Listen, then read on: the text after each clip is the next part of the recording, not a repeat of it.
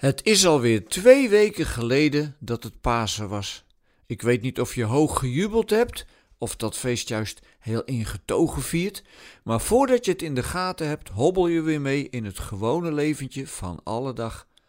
En dan vraag ik me altijd af: wat is er nu echt veranderd in je leven?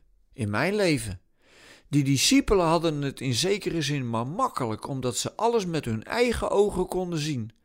Als je Jezus ineens in levende lijven voor je ziet staan, is er geen twijfel meer mogelijk. En ik snap best dat Thomas niet zo snel overtuigd was toen zijn vrienden hem vertelden wat ze hadden meegemaakt. Zo zouden jij en ik toch ook reageren? Pas als ik het met mijn eigen ogen zie en de wonden in zijn zij voel, dan zal ik het geloven. Het zijn ook niet de minste verhalen die er verteld worden. Maar ja, wij kunnen dat niet meer zeggen, want wij zien Jezus niet in levende lijven. Soms hebben mensen wel eens een visioen of een droom, maar dat is toch anders dan wanneer je in iemands arm kunt knijpen. Wij horen bij de mensen die het evangelie horen en op grond daarvan geloven. En geweldig als je een bijzondere ervaring hebt, maar dat is niet de routine van elke dag. Hoe kunnen wij nu Jezus zien? In elkaar misschien?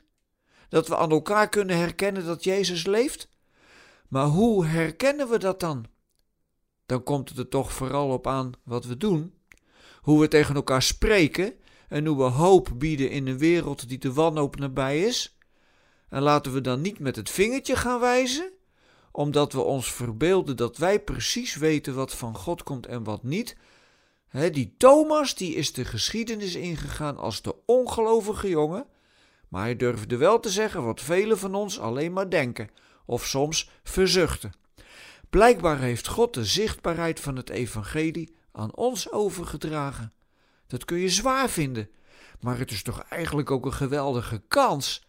Het blijft ongelooflijk dat God zoveel vertrouwen in ons heeft dat Hij ons in Zijn naam aan het werk zet. Wij maken er zo vaak een potje van.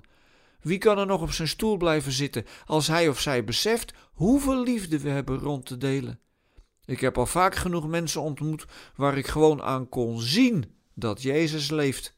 Ik heb een dominee gekend die zo'n geweldige uitstraling had, dat ik altijd tegen hem zei: Jij hoeft eigenlijk niets meer uit te leggen. Ga er maar gewoon staan, dan zien we de liefde van Jezus al. En daarvoor hoef je geen betere christen te zijn dan een ander hoor want we doen niet aan concurrentie.